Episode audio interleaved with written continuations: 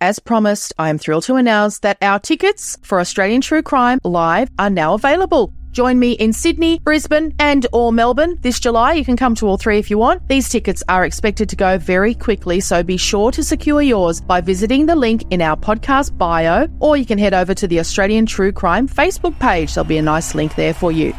Update for Brisbane Australian true crime fans. Brisbane is almost fully sold out for our live show. If you've been a listener for any length of time, you'll know how passionate I am about true crime stories from Australia. I'm looking very forward to an incredible evening together with you, sharing these captivating tales. We will have great guests as well, so you know we love a Q&A. If you've ever come along to an Australian true crime live gig, you'll know we love a Q&A with our guests. Don't miss out. Book your tickets today and I'll see you in July for a memorable night out. Hey there, it's Michele Norris. I'm host of a podcast called Your Mama's Kitchen. When I travel, I'm usually looking for a way to find a taste of home when I'm not at home. And one of the things I love to do when I am at home is entertain. And Airbnb allows me to do that. When I was in California recently, I rented a house that had a great kitchen. And when we were sitting around the table, we're all thinking, we're in someone else's house. Someone could be in all of our homes as well. If you have a home, but you're not always at home, you have an Airbnb. Your home might be worth more than you think. Find out how much at airbnb.com/slash host. Hey, I'm Ryan Reynolds. At Mint Mobile, we like to do the opposite of what Big Wireless does. They charge you a lot, we charge you a little. So naturally, when they announced they'd be raising their prices due to inflation, we decided to deflate our prices due to not hating you. That's right. We're cutting the price of Mint Unlimited from $30 a month to just $15 a month. Give it a try at mintmobile.com slash switch. $45 upfront for three months plus taxes and fees. Promote for new customers for limited time. Unlimited more than 40 gigabytes per month. Slows. Full terms at mintmobile.com. Why don't more infant formula companies use organic, grass fed whole milk instead of skim? Why don't more infant formula companies use the latest breast milk science? Why don't more infant formula companies run their own clinical trials? Why don't more infant formula companies use more of the proteins found in breast milk? Why don't more infant formula companies have their own factories instead of outsourcing their manufacturing? We wondered the same thing. So we made ByHeart, a better formula for formula. Learn more at byheart.com. Hey, it's Ryan Reynolds, and I'm here with Keith, co star of my upcoming film, If, only in theaters, May 17th. Do you want to tell people the big news? All right, I'll do it. Sign up now and you'll get unlimited for $15 a month in six months of Paramount Plus Essential Plan on us. Mintmobile.com slash switch. Upfront payment of $45 equivalent to $15 per month. Unlimited over 40 gigabytes per month. Face lower speeds. Videos at 480p. Active Mint customers by 531.24 get six months of Paramount Plus Essential Plan. Auto renews after six months. Offer ends May 31st, 2024. Separate Paramount Plus registration required. Terms and conditions apply if rated PG.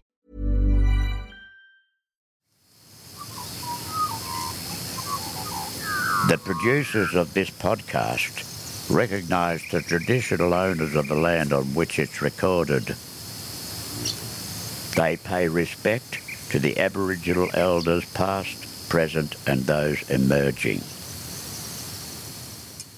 The following podcast contains content of a graphic, violent nature and is not suitable for children. I wanted to be a cop, if we're honest. Yeah, yeah. Yeah, I want to be an athlete or a police officer. And, you know, life doesn't always go to plan. Vanessa Valentine is a very philosophical person. It's funny, but I find that's quite a common attribute among members of a club that she belongs to. And she belongs to a couple of clubs. Vanessa is a musician. She's a talented writer. She has a criminal record. She's a survivor of sexual assault and intimate partner violence. But the cohort she belongs to that I find often produces great philosophers is the one made up of serious, long term heroin addicts. This is Australian True Crime with Meshel Laurie and Emily Webb. Come with us as we go beyond the news cycle to find out how people become killers, how people become victims, and what happens next. This is the first of a two part Australian true crime special because Vanessa's story just refused to be contained in one episode. I'm sure you'll agree it's a story that shouldn't be rushed. It's not every day you have the opportunity to hear firsthand how a well behaved, studious, happy child from a loving home found herself estranged from her family and living on the streets before her 20th birthday. But that's Vanessa's story. We begin on a happy note, though, with her early childhood memories. Look, I had a really awesome upbringing. My mother was incredible. My mother's family were just amazing. So I'm lucky I had those really healthy foundations. Unfortunately, when I was about uh, 12, I think, or 13, I um, was sexually abused, and that went on for like a year. Yes, there was a family member on my dad's side. And um, so I'm a musician. That's what I've done my whole life. And it was so, like, I guess the irony my guitar came everywhere with me. It was my safe, my, you know, I loved it. I loved writing. And this individual asked my dad, they said, Hey, could Vanessa teach me how to play the guitar? And that's how the abuse started in those lessons. And it's so interesting because I think back and I was so scared of drugs. Like, I really was. You know, I was a goody two shoes my friends used to joke about taking drugs and I'd storm off. Like I was a, you know, little goody two shoes. And my um, kids are like that now. So I can really, as you're saying that, and they are 12. So uh, as you're saying that, I can really, I'm actually getting um, goosebumps thinking about how life can change for a person, a young person. Because my kids are, I mean, you mentioned vaping and they are scandalized their their dad smokes. They absolutely and they hate that. Oh, you would think Yep. he was smoking crack. He smokes cigarettes. Yep. Yeah, they're just absolutely horrified. So same sort of kid you were. Yeah, I hate my dad smoked as well. And I was just like, that is like the idea of it, just, you know, absolutely not. And um, it's funny how quickly things change. And, you know, that abuse started and I changed very quickly. And it was only actually a few years ago that I sort of went, you know what? I would have been that cop. I would have done that. I would have done this if it wasn't for that. And I'd never really admitted that before. Do you remember the? Do you have any access at all to to those emotions that went before the drug use? You know, we understand that drugs and alcohol then come in for a lot of people as a way to self medicate and cope with childhood sexual abuse. But do you remember the in between, the sort of the feeling of were you able to tell your mum or? I think it's so horrific that you you just cannot process it. You you cannot process it. So I used to do a lot of writing and I just wrote in my journals and they were incredibly graphic and I wrote songs and that's what I did and that was my way of coping uh, until obviously uh, drugs. But um, I didn't want to tell my mum because I adored my mother and she'd own like she raised us as a single mum.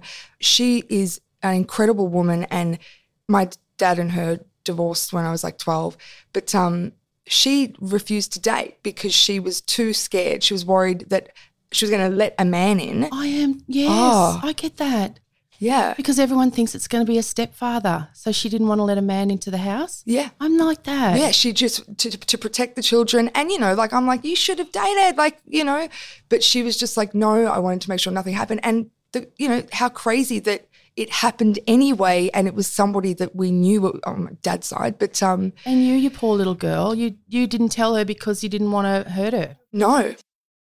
My mother actually asked me at one point, she said, Hey, are you okay going now? Is something happening? And I remember feeling like I could tell her. And I just, I didn't. My dad, when I was 16, I think, it's all quite hazy, obviously, the, the timeline, so I apologize. But I think I was about 16 or 17. My dad actually found my journals that I'd written really graphic, like very, very graphic. And he called me, and we never had a good relationship. He was, you know, I used to call him bi- bio dad, you know, so just, right? Which we're, we're better now. We're talking now. Um, it- it's good. We're rebuilding our relationship, which is really, really good. But he called me furious, and I was like, oh my God, what's going on? He was like, who the fuck did this to you? You know, really angry. Um, first time he'd sounded like a, a really, you know, um, loving, caring, protective father. And I was so angry. And I just went, Well, you know what? I said, I'm going to tell you who did it. He's like, I'm going to kill them. I said, It was your dad. And, you know, my dad at that point, obviously, it was just too much for him to confront that. And he went quiet and just said, um, Do you want me to forget about it? And I said, yes, I was scared. I, you know, I didn't want it all coming out. And um, that was it. It was never spoken about again. And I hated my dad for a long time for doing that, you know, but I, how hard, like that's so confronting, isn't it? Imagine your, your dad, like I just can't, it would be a horrible thing to have to, yeah. Yeah. Um, it's hard to think about what your initial reaction would be, but then it's hard to think that you would stick with that too. I know. And that's, yeah, you can understand that initial, you, you can, you can forgive that and go, that would be so hard. But, you know, it, it got like, it got really bad from that point. His entire family were calling me, telling me I was crazy, that it was the drugs, that, you know, so it just had to, that, that was it. I sort of cut him out and um, that was it. Yeah. When your mum said, Hey, are you okay with this? She maybe noticed some changes. What were the changes before you ended up going to the drugs? I think I was definitely more withdrawn. I was a really good liar. I don't know if you believe in star signs. I'm a Gemini. I'm a Gemini. Oh, go the This Geminis. chick next to me, yeah. we are very good, you know, we're very good at um, keeping that secret. I did it really, really well. And because I was already a musician and, and, you know, I loved Nirvana and, you know, the whole grunge scene, like, I don't think my mum saw it as anything, you know, bad or, Also, you're at that age where she might have been thinking maybe her girlfriends are saying, "Oh, it's that age. Yeah. she's she's a teenager. It's grunge. Totally. It's Kurt Cobain. Yeah. normal. Yeah. And and my mum was just so bless her. Like she saw the best in me and she just I was a good kid. Like I was such a good kid and this is why I think it's so important because it can happen to anybody. I I pretty much raised my my little my little sister. I, you know, I was a really really good kid so it just would have been so like no way drugs vanessa like i didn't even swear like well she didn't know i fucking swore. I think it's really important too because be, behind every addict is a story. yeah No, I s- had this conversation with my kids in the car yesterday wow because nobody is addicted to drugs or alcohol because they're happy. No way. Totally. No Nobody Yeah. is. There is a deep, deep pain Yeah. behind every addiction. And I think this is really important. Yeah. Also, nobody I know starts at heroin. So where where did you start? Well, I was a weird. Don't yeah, tell me you I, did. Yeah, I was a bit weird. I know it's a really weird. Um, well, sort of. So the abuse was happening. My dad was staying with his parents, and so yeah, so I'd obviously go stay there, and it would happen there. Um, and I was like, this is ridiculous. I cannot like my brain just can't do it anymore. What what what, what am I looking for? And um, I found Valium in his drawers, and I was like, okay, I'll, I'll, I'll try this, and and that sort of made me feel good, and that happened a few times, and I gradually over months just started getting depressed, I guess you would say, and I started thinking about picturing myself using drugs. I know it's a weird thing to say, but that's what I started seeing, and I remember this is so weird, but years and years earlier, I was like 10 years old, and my mum and I were walking from, I had a dental appointment, and we were walking through the city, and I spotted a used syringe on the ground, and I'd never seen one before. But I remember just looking at it, and I just, it's the weirdest feeling. I don't even know how to describe it, but I just felt this real connection with it. It was bizarre. I don't know. And that always just stayed in my head, right? And um, as I got older and this was happening, I was thinking about the drugs. I started picturing myself using drugs, using heroin. You know, I was looking at uh, movie stars, and so I had all those pictures. It would have been late 90s. I was like year eight. And I went up to a girl. So, mind you, I'd been taking the Valiums and stuff here and there. And, and I went up to the only girl I knew in the school that dealt pot. And I said, Hey, I said, um, can you get me something? And she was like, oh, yeah. She's like, what do you want, pot? And I was like, no. And she's like, speed. I'm like, no. She's like, eggies, no. She's like, named every drug under the sun. And she's like, what do you want? And I'm like, oh, um, can you get me heroin? And she was like, oh, you're fucking crazy. Uh, and then said, I'll see what I can do. And that was it. You're a very hardcore year That eight. is intense, yeah. I don't know. I had a goal, I guess. yeah. So I came from this like family that I guess you would call normal, as much as I hate that word, you know, relatively normal, you know. Uh, my mum didn't smoke, didn't swear. And this chick at school, And she sadly, was, can I say, sadly, Yeah. what was ha- even happening with your grandfather was not abnormal. Everything you've described is kind of normal. I know. Isn't that horrible? There's going to be a lot of listeners saying, yeah, if not themselves, then a friend or, you know, someone close to them. It's it's a pretty normal upbringing you're talking about, actually. Isn't that crazy that it has to? It's so sad, uh, you know. And my dad's family, I, I was raised by my mother and my mother's parents, right? And I'm so glad that my mother's parents had such a big uh, impact on me because my grandfather was a father to me. He was the most beautiful man. So I had, I had a really great male role model, you know. Whereas on my dad's side, it was very different. And they were, I mean, they just swept everything under the carpet. They knew, and you know, it, it is really common. You're right. Yeah, Horrendous. we've heard it a lot. Yeah, real bad. And we've heard it a lot actually in stories that aren't even about that. Like I can't tell you how often we've had someone in here to talk about something completely different. And then we'll say, um, what about your mum or what about so and so? And they'll go, Oh, it's complicated because Oh, I was molested by my grandfather and they don't talk to me or something. I can't tell you how often that comes up. Yeah. That's something completely different. It always astounds me that. I mean, look, I can't say how I'd react. I'd hope I would go and absolutely raise hell, but just had a memory. I remember being at sort of a gathering of people, like, you know, I can't remember if it was neighbours or friends, and there was someone who was at that party and he was talking a lot to me. I was maybe, and I remember my dad actually coming up and oh. pulling me away. Now, I don't know why he did that. I've got no idea. wow. That was just interesting. I just remembered Yeah. that, and I'm thinking, what, the Dad? What? You was your dad protective like that anyway? Like, Yeah, or- I think he was. I feel like because I'm, you know, a Gen Xer, like our parents were kind of not. They were involved, but not super involved. yeah, totally. Yeah, I don't know. I'm not sure. I just remember that. wow. Mm. my family, uh, their grandfather was like, they wouldn't let the girls near him. Oh, So it obviously was Right. and this is where they go and visit him and stay with them. No. But the little girls weren't allowed near Pop. No, so that's Yeah, I, that's I, I just red flag. Oh, I didn't let my sister go. I was like, how, there's no way. Like, I just, you know, Yeah. did, yeah. Oh, Yeah, it's but crazy. Was that accepted? So I mean, yeah, Like, that's, you won't believe how often we hear that sort of stuff. it just makes you so mad.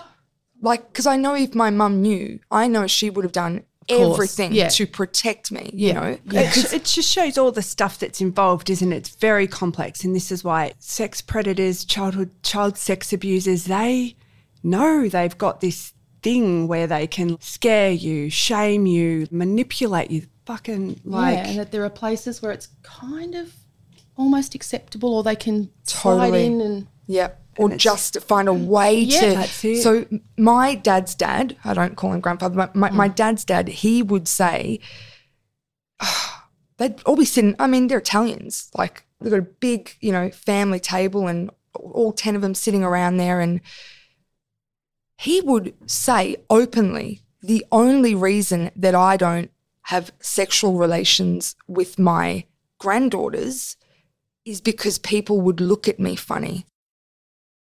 And I didn't know this until I got a little bit older. But I'm just like, how on earth are they okay with this? Like, you know? And yeah, and my mum probably feels a little bit of guilt because she was like, I, I just thought he was a bit.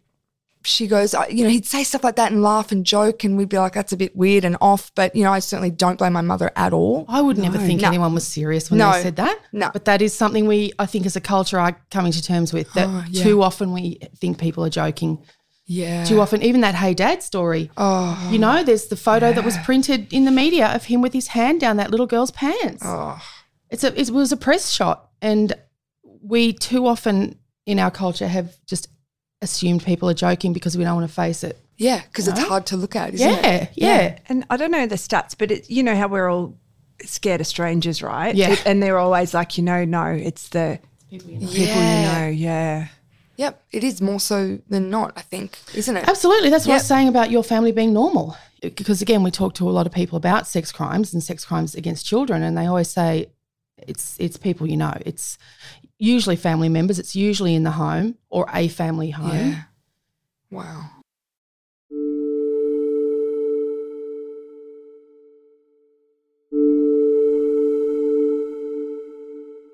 I've just finished listening to your podcast with Roger. I think I felt every single emotion listening to the podcast, which doesn't often happen to me. It was very powerful. Thank you for interviewing him. He was absolutely amazing. Loved his story. Thank you, Alison, for leaving us that voice message. Alison has won a copy of Roger's book, The Price of Protecting Others, as have Emma, Tracy, Robin, and Rachel. And all of your lovely feedback has been passed on to Roger. You can leave us a voice message and become part of the show just like Alison by using the link in the show notes or the link on our Facebook page. You'll also find links in both of those places to join up to Australian True Crime Plus. That's where you'll enjoy early access to new episodes, episodes without ads, and exclusive extra episodes of Australian True Crime every fortnight. Just click the links or check us out on Apple Podcasts.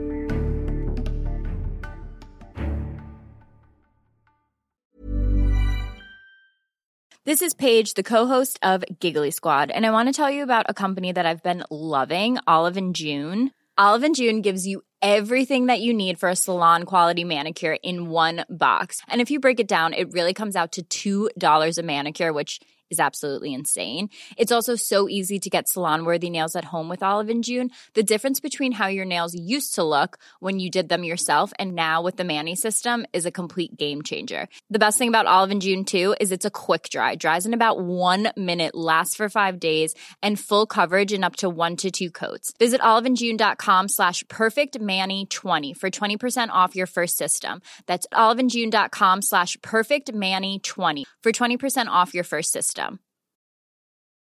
It's that time of the year. Your vacation is coming up. You can already hear the beach waves, feel the warm breeze, relax, and think about work. You really, really want it all to work out while you're away. Monday.com gives you and the team that peace of mind. When all work is on one platform and everyone's in sync, things just flow wherever you are. Tap the banner to go to Monday.com. If you thought the only way to get a more defined jawline with natural looking results was through surgery, think again. Juvederm Volux XC is a non surgical injectable gel filler that improves moderate to severe loss of jawline definition and can help you achieve natural looking results with little downtime. Even better, this improved definition lasts up to one year with optimal treatment. No maintenance required. Improve jawline definition for a smooth, sculpted look with Juvederm Volux XC. For important safety information and to find a licensed specialist, visit juvederm.com. That's J U V E D E R M.com. Not for people with severe allergic reactions, allergies to lidocaine, or the proteins used in Juvederm. Common side effects include injection site redness, swelling, pain, tenderness, firmness, lumps, bumps, bruising, discoloration, or itching. There's a risk of unintentional injection into a blood vessel, which can cause vision abnormalities, blindness, stroke, temporary scabs, or scarring. Talk to a licensed specialist to find out if it's right for you.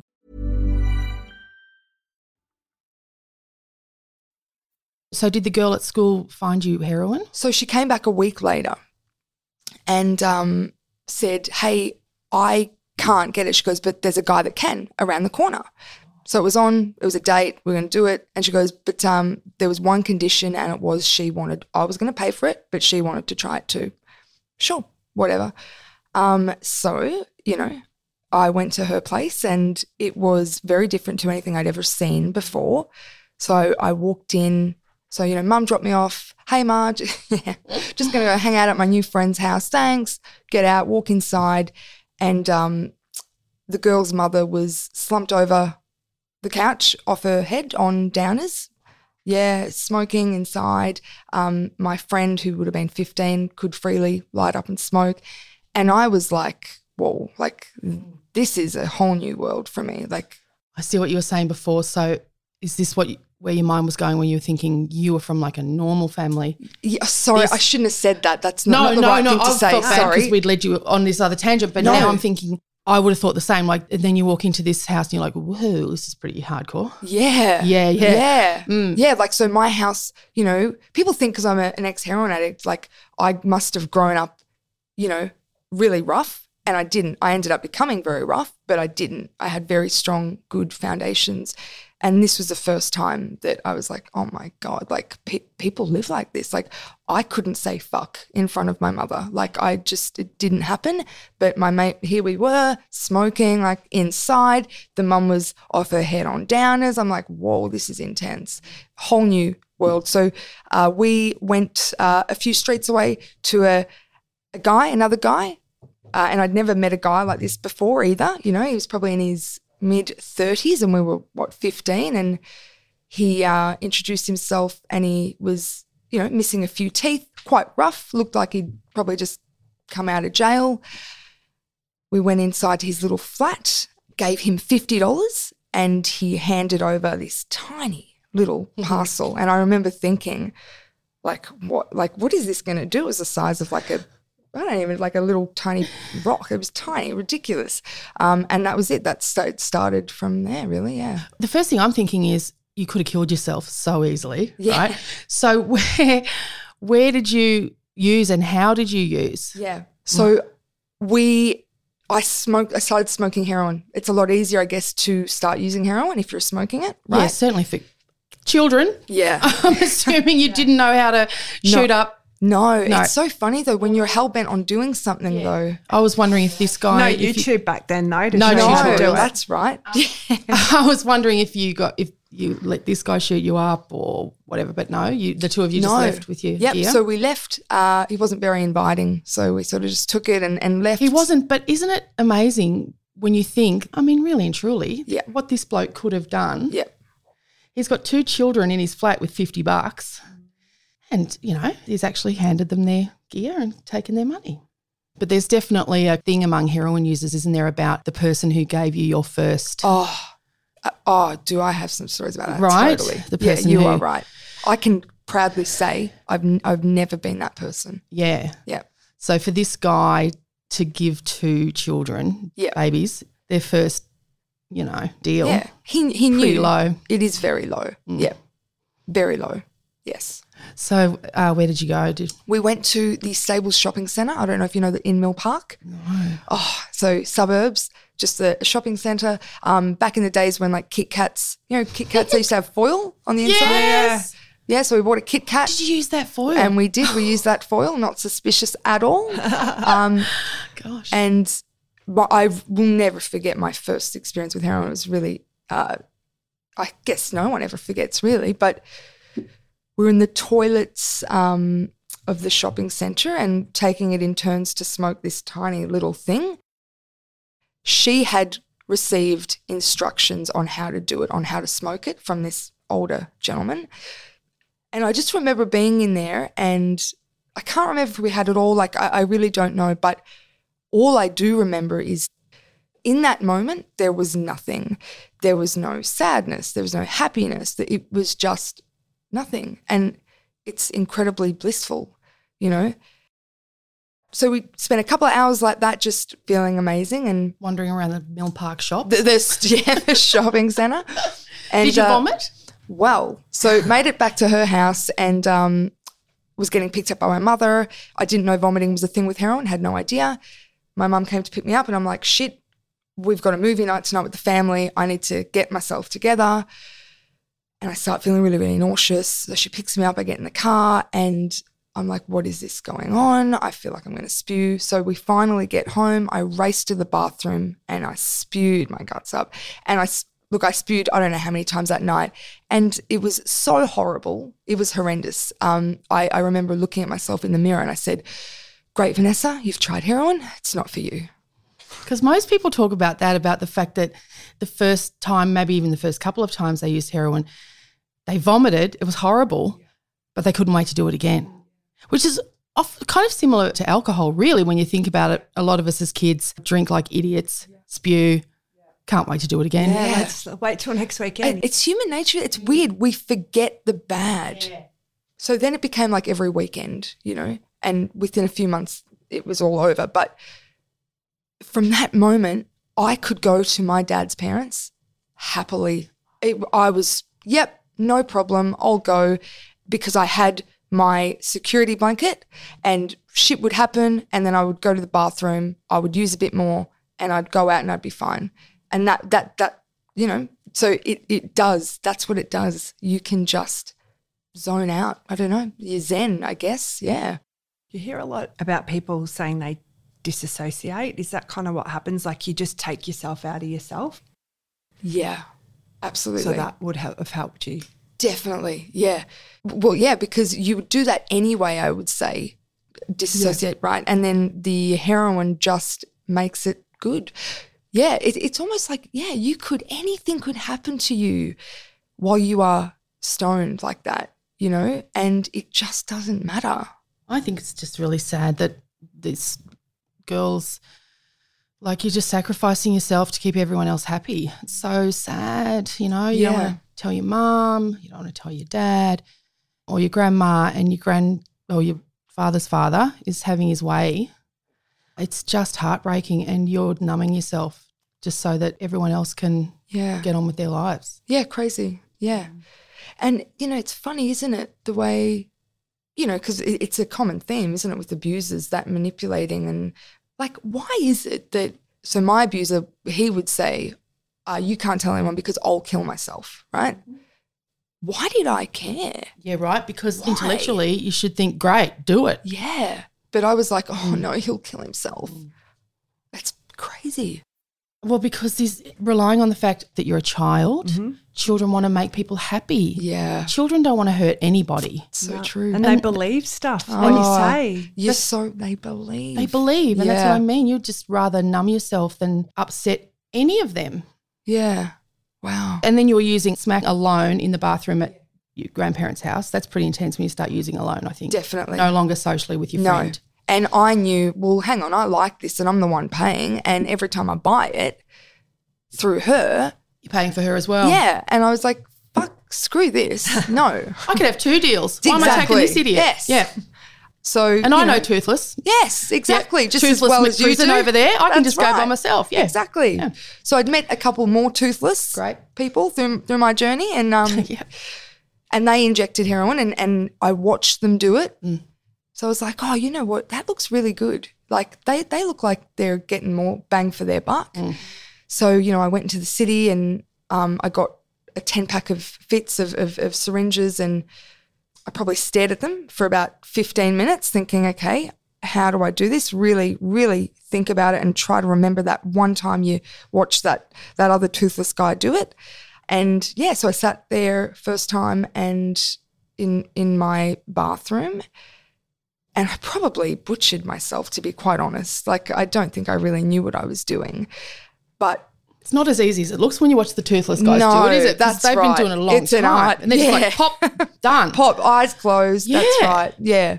So it took a while, um, but that was it. Once I'd, I'd started doing it that way, um, it just felt so good. Like it was a different high. It wasn't, I'm careful obviously not to glamorize it, but like it wasn't a head high. It was a real body, full body experience, you know? Because I think it's also a self harmy thing. I think Yeah. it's like a almost like a cutting thing. It's so right. When you're in that certain space, yeah, I think there's a there's an element of that puncturing your body that's a bit self harmy as well. Mm-hmm. Yeah. you think? Yeah, I totally. I don't think I would have understood that then, but I did.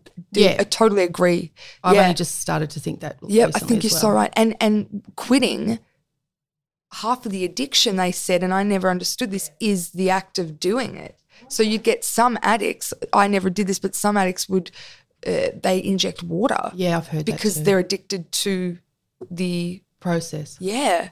So that was the downhill. I mean, it went downhill very quickly. You know, I had money. I worked at McDonald's part time. You know, at 14 and nine months, I had a job, you know, um, and obviously school. And then by that stage, teachers were sort of, you know, year 11, they, they sort of were cottoning on that I was, you know, using, I had tracks all down my arms. And so then I, yeah, I left uh, school for my first rehab, I think halfway through year 11. Yeah. Wow, that's young. What was mum saying? We were not good at that point. Yeah. I hated my mother at that point, which is horrible because I love my mum so much. Uh, I just, yeah, I, I was obviously in a lot of pain and I just wanted to use drugs all day, every day. And I wanted to do whatever the fuck I wanted. Sorry, just to get the timeline. By this stage, you've had the conversation with your dad where he said he's read your journals. He said Do you want me to just forget it? Yes, I believe. I Right. believe so. Yeah. So you're in this awful situation. Yeah, totally. Mum still doesn't know. So, because he never said anything. Yeah, he still wanted, you know, my siblings to go and visit them. And yeah. So your yeah. mum doesn't know at that No, she doesn't know. So I kept everything from my mother. Everything, the drug, like all of it, wagging, drug use. Like I did not want my mum to know any of it. And All uh, this pressure on you. So you're in the middle. You don't want your little siblings. yeah, You're trying to protect them from going to your dad's house where he lives with the predator. yeah, But you can't tell your mum why. Your dad, everyone over there is pretending it never happened yep, and actually telling you it didn't happen. It's just Yep. because you're drug fucked yep. and you're That's 16. stressful. That's really stressful. Yeah. The pressure. Yeah, the pr- totally horrible, and you know, it it all came to Yeah. to the surface, you know, um, and I think it was a massive.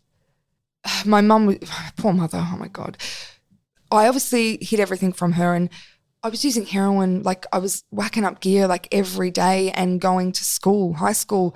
My friends were not heroin addicts. My friends didn't even smoke pot. Like they were drama students. Like they were it, your kids, like it, you know what I mean, and they knew about my horrible little habit, uh, and they were always very worried by it. But they were the best friends you could ever ask for.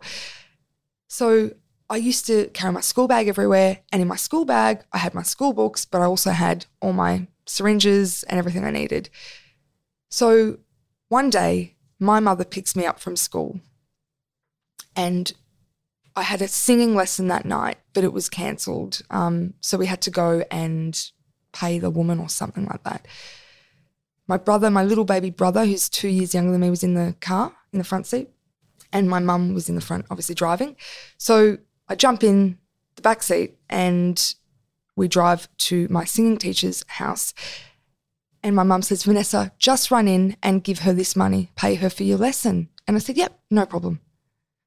I get out of the car. As I get out, I look at my bag and I think, I should take my backpack. I shouldn't leave it here. And I just didn't. It was that, you know, fleeting thought. I come back literally a minute later and I see my bags open. And I sit down and my heart, my stomach is in my throat. You know, when you know you've been caught something and you're just, and I'm like, oh my God, I'm fucked. And my mum's sitting there and my brother's sitting there and it's quiet. And my mum says, oh, I thought, um, she goes, I, um, I, I, I thought maybe you left yourself, uh, maybe you didn't finish all your lunch and, and I was a bit hungry. I thought maybe there was a snack in your bag. So I opened your bag and I opened the wrong paper bag and I found this. And she shows me the syringes and then she starts hysterically laughing. Oh, I thought you were going to say crying. Wait. And then hysterically crying. And I'm just like, oh my fucking God. You know, and my poor brother, like right there watching all of this. And I just start lying. Oh, they were handing them out in the city. I didn't know what they were. And I took them. And then when I opened them and I got them home, I freaked out. I didn't know what to do with them. So I just left them in my bag and I don't know what to do. And I just kept saying that. And the more I said it, she was like, "Oh, okay, yep, yep, okay. No, that sounds like something you would do. Yep, you've ha- been handed this thing in the city, and okay, because you know, I like I said, I was a good kid. I didn't smoke, I didn't swear. I like, you know, Plus, that's what you want to believe. right, God. exactly. You know, Yeah. so she chose to believe that, you know, and um, so then a few weeks later, or whenever it was that everything came to the surface, it was, you know, you couldn't hide anything at that point. It all just fell, you know, she was like, it all makes sense now, you know. You went to rehab so young. I've never known anyone to like be in rehab so quickly. So how was that? It was a whole new world for me. So I I went to the first rehab I went to was a community based a community funded rehab. It was four beds, it was tiny. It was in a little house in Clayton in the suburbs. And I loved it. It was so cute and the workers there were just beautiful. They became like obviously family to me. And I was just able to be a kid, you know, again, which was so awesome. So I loved it. I just played guitar all day and had these wicked workers who knew everything about me. I didn't have to hide. We could have ciggies and talk. It was so awesome. You know, and we'd get other clients that had come in and I'd get really protective because they were messy and they wouldn't treat the work as well. And, you know, it was like such a, a dork. But um it was great. It was really, really cool.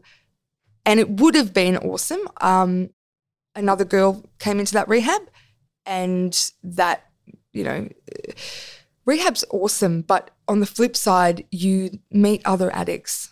And so that's where things really sh- shifted for me. And I, I think if I hadn't met and developed really good relationships with people, other clients in there, I probably would have gone back out to my family. But I met a best friend, and that it was real bad. Yeah. So we ended up becoming really, really, really close, and we did everything together. And they say, you know, when you meet someone in rehab or detox or under you know, in a place where you're, there's a lot of pressure, you uh, form these really unnatural bonds. a lot of people get relationships in rehab, don't they? Like- Yes. Yeah. So that is what happened, right?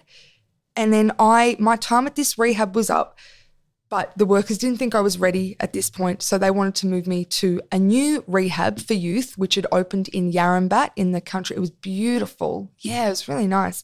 And they had a lot of funding. So I was their very first client. But the person that I'd become very close with, the other client, let's just call Jay, she was just like, oh my God, we're going to be separated. This can't happen. So we were like, what are we going to do? Rallied really hard. She then also got accepted into this long term newer rehab. We were the first two clients. We had a blast. The first few months were incredible. Uh, we had this beautiful rehab to ourselves, swimming pool. Like it was like a bloody damn resort. It was like, it, was, it was magical. It was crazy. Um, you know, just had so much fun. And I don't know how much like drug work I did. but you weren't using. I wasn't right? using. So you're I both was clean, clean. healthy, Exactly. happy. Yes. It was It's great. paradise. What could go wrong? Totally. um, and I was there for six months, maybe or more. And I don't remember what happened. But look, during that stage, my family was back in my life. They were coming to visit me at rehab and they did not like Jay. And I just didn't know why. I was like, why? Like, well, there's nothing wrong with Jay. Like, Were you and Jay um, platonic friends, or were you no, in a relationship? We'd actually started a relationship, but it was very childlike. It really wasn't. It was mostly platonic, I'd say, but but that's not how we classed it. If that makes sense. Because the other thing they always say is that our emotional development stops Oh. the day we start using. Ah, Have you never heard that before? no, Yeah. that's why I feel like I'm 15. Yeah. Yeah, that's a I'm very like I'm not in my 30s. yeah, that's a very common um, assessment. So your mum didn't like Jay. didn't like Jay. I eventually, I don't know why, we decided we wanted to leave. We were ready to leave. You know, we're going to leave rehab because, you know, we're ready and uh, let's do it. You know, no money, nothing, stupid, dumbest thing we ever did. Uh, we've got each other, you know, what, what else do we need? Um, so we left and went and stayed with her elderly pop. And the, the rehab, they were mortified. They were like, what are you guys doing? Like, please, you know, uh, I think they'd discovered we were in a relationship and that wasn't allowed. Now, of course, course, in the rehab. Um, so we're like, fuck it, we're leaving then. So we left and they begged us to come back. They gave us like three days. They were like, please, you know, and oh God, I wish we went back. Uh, we did not. Um, and then that started a whole new chapter of life on the streets. And yeah. So where'd you go in Melbourne? Straight to St Kilda? Yeah. Um, we look. So that I'd never known that life. I here I was. Um, we got linked in with the youth drug and alcohol service, which was amazing. Uh, but on the flip side, you know, you're meeting lots of other drug addicts. Uh, and they didn't like the idea of two young girls on the streets. So they'd put us into like emergency accom, like the Gatwick and stuff like that, right? Um, Did she come from that life, Jay? well, I thought she'd never had any, uh, she'd never been involved with any services, but it turns out she had, yes. So I didn't know any Even I knew that. Oh. Vanessa, just sitting here, I thought, Jay's been around. What, like, what an idiot. Like, no, you weren't. You were a child from a from a nice home. I, had get no- it. I was And the you same. found a friend, and you know, I was the same, mate. I was just from this like nice little normal family, and then I was the same. I get. it. I Oh. fully ah. understand everything you're saying. It's just crazy. I just, I was with Jay for four years and it ended up, beca- it was a um, an abusive relationship. Yeah. So I'd get smacked around all the time. I ended up having to work for Jay. Oh yes. Yeah. Was she older than you? Um, maybe a year. Yeah, a very just the person. Uh, I can't look. Workers have said to me, and I don't know if this was proven, but I had workers say, "You know that she's a textbook sociopath." So I don't know whether she was like whether that was in her file. I don't know, but like, yeah. Just, you know, oh, what an idiot. So my family did not like this person. But once I'd left rehab, my family were the furthest thing from my mind. And they, we didn't speak for, they didn't know if I was dead, alive, nothing for years. Well, we were talking to someone in a show the other day about just the idea of like how hard you have to work in that lifestyle, like just to survive. It's Yeah. so, and how chaotic your life becomes, and you don't even know. Like, you can know someone.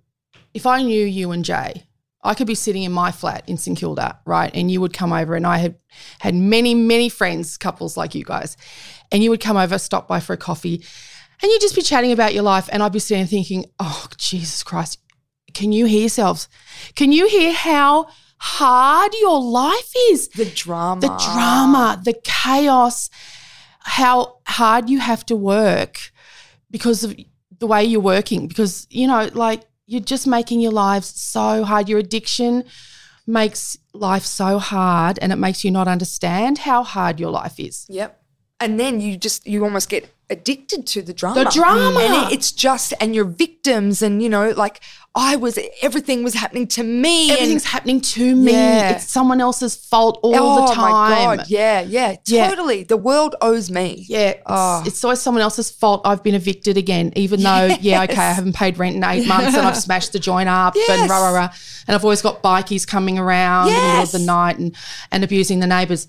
But how could they evict me? Yes. You Well, know? yeah, I, I um I was signed to a record label at dur- Wow. during all that and they were paying for a, a, a studio apartment in um in Fitzroy. We burnt the fucking place down. That's right, right? And how could they? and they kicked, did they kick you out? Yeah, I was on the streets. Can you believe it? It's I can't disgusting. bel- oh my I. God, I hope. And then that's ridiculous. God, how old were you at this stage when you were in St Kilda? Yeah, 17 when when I was introduced Okay, to that. wow. Is that young? Yes, but Yeah, that's yeah. quite young. Yep. Yeah. Yep. I mean, most people are still definitely living with their parent or parents. You know, most people are still at school. Were you you were working at that stage? Uh, no, so never worked. Uh, we met a girl, uh, long story short, we met a girl through the services who had worked before. So we were all talking about how to get money. And this girl said, Hey, well, you know what? I used to work. Why don't we go to Grey Street? And I was dead against it. I was just like, no, fuck, I am not, I, sorry, like, I don't fucking do that. I am not going to Grey Street. And Jay and this other girl begged and they said, You don't have to do anything. We're just going to be there supporting this girl. And I'm like, Okay, that was the agreement. So we go, we're standing around for 10 minutes, not even. And I'm like, What are we fucking waiting for? And a cab driver pulls up. And um, this girl who had worked in the past walks up to the cabin. I'm like, okay, cool. She'll do her thing and she'll come back. Anyway, she walks back over and she looks at me and she says, he wants you to me. And that was a life changing moment because, you know, I didn't want to let the team down.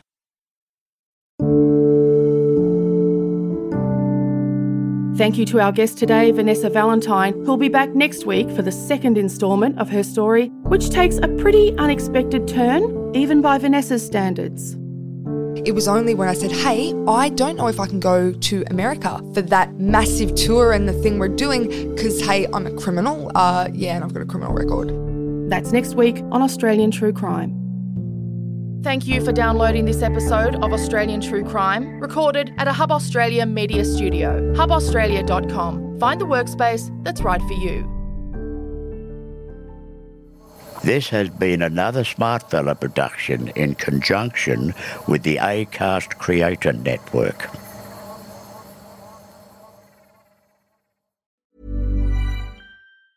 Even when we're on a budget, we still deserve nice things. Quince is a place to scoop up stunning high end goods for 50 to 80% less than similar brands. They have buttery soft cashmere sweaters starting at $50, luxurious Italian leather bags, and so much more. Plus, Quince only works with factories that use safe, ethical, and responsible manufacturing. Get the high-end goods you'll love without the high price tag with Quince. Go to quince.com slash style for free shipping and 365-day returns.